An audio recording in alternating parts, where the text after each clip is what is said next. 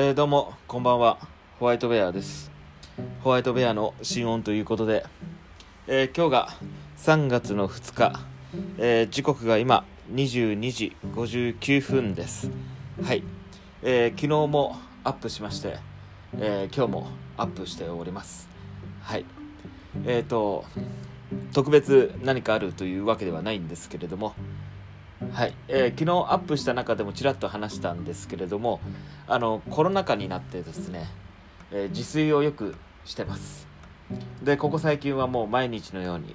えー、スーパーに行っては買い出しをしてえー、っと不細工な料理を作ってます。いや料理っていう料理じゃないですね。はい。でえっと昨夜からですね無性にカレーが食べたくなってですねあの今日カレーを作りました。で、えー、その作ったカレーがですね今までで一番美味しくできました。自画自賛してます。あの食べてうまっと思ってしまってでちょっと嬉しくなってテンション上がってまあこうやって今話してるんですけれども。でえっ、ー、とどんなカレーを作ったか話したいと思います。はい。話すことないんでね。えっ、ー、とまず材料なんですけれどもえっ、ー、と人参、えー、玉ねぎ、えー、豚ミンチえっ、ー、とミンチのお肉がですね安かったんであの豚ミンチ買いました。でえっ、と昨日ですねネットでカレーのことを調べてたらまあ隠し味でニンニク入れてもいいって書いてたので、えー、ニンニク。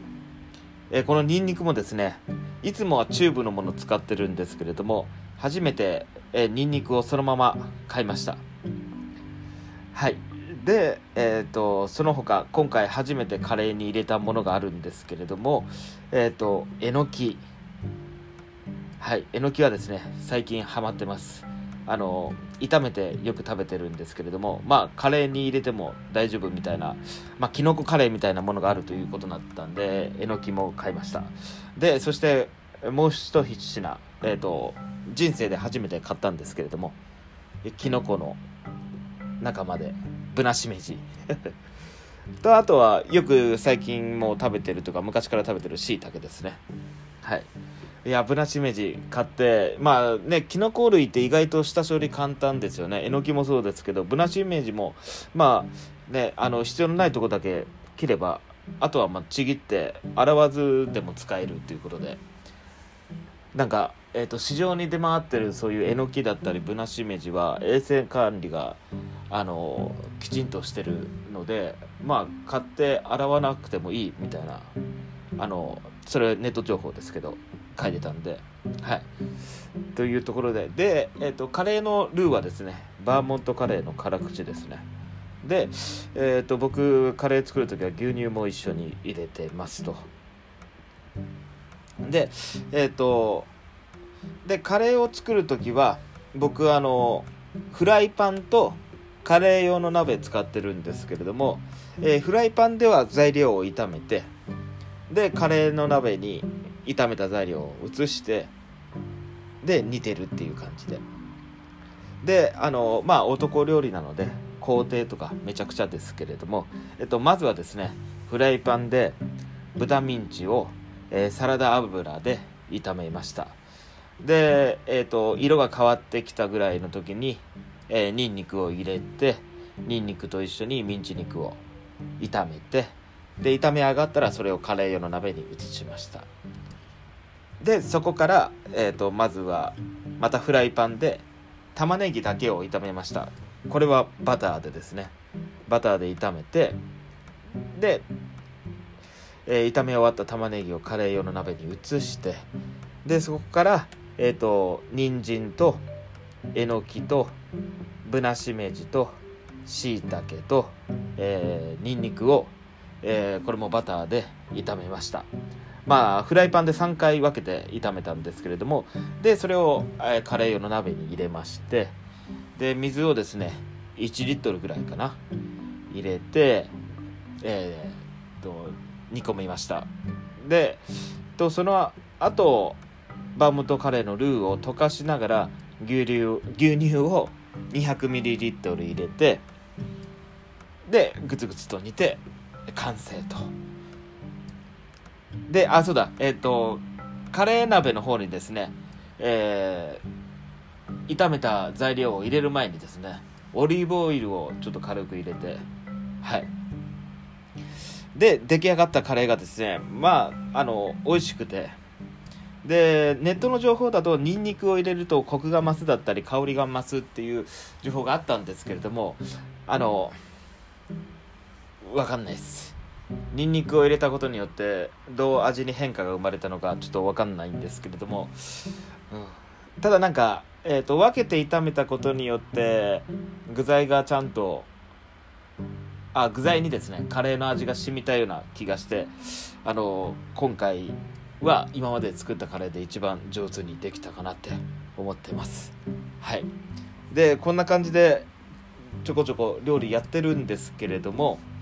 あのもう一つちょっとまあ最近きのこ類にはまってるっていうのと,、えーと、ちょっと前にはまってたのがにんにくの茎ですね。はい。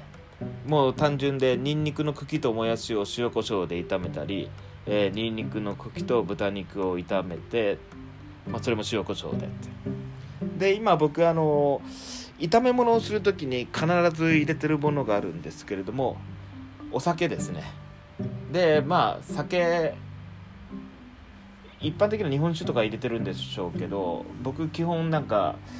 えーと、煮物だったりいろんなものをやる時にはもう一食単でもう料理酒だけを使ってます。はい。まあけどなんか父親にも電話でそういうことを話したらあの安い酒でも買えばいいじゃんと言われるんですけどまあだからちょっと買ってみようと思います。でそれできあの今日作ったカレーに入れたオリーブオイルなんですけれどもあのまあ僕コロナになってですね、えー、物資が届いた時にパスタがたくさん入っててでそのパスタをですねまあね、自炊してる中なんか上手に料理できたらいいなと思ってそれで調べてたらペペロンチーノ作りたいなと思って。でそしたらなんかペペロンチーノを作るためにはまあニンニクも必要だしえー、っとオリーブオイルも必要だしということでちょっとまあ今回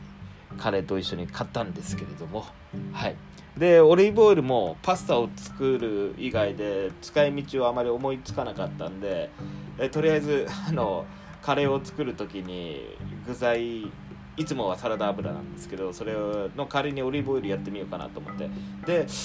オリーブオイルを入れたことによってカレーの味がどう変わったかははい分かんないです。はい。ただ単純に今日のカレーは美味しくできたなっていうところで。でそうだニンニクの茎でしょ。あとあの大根もハマってます。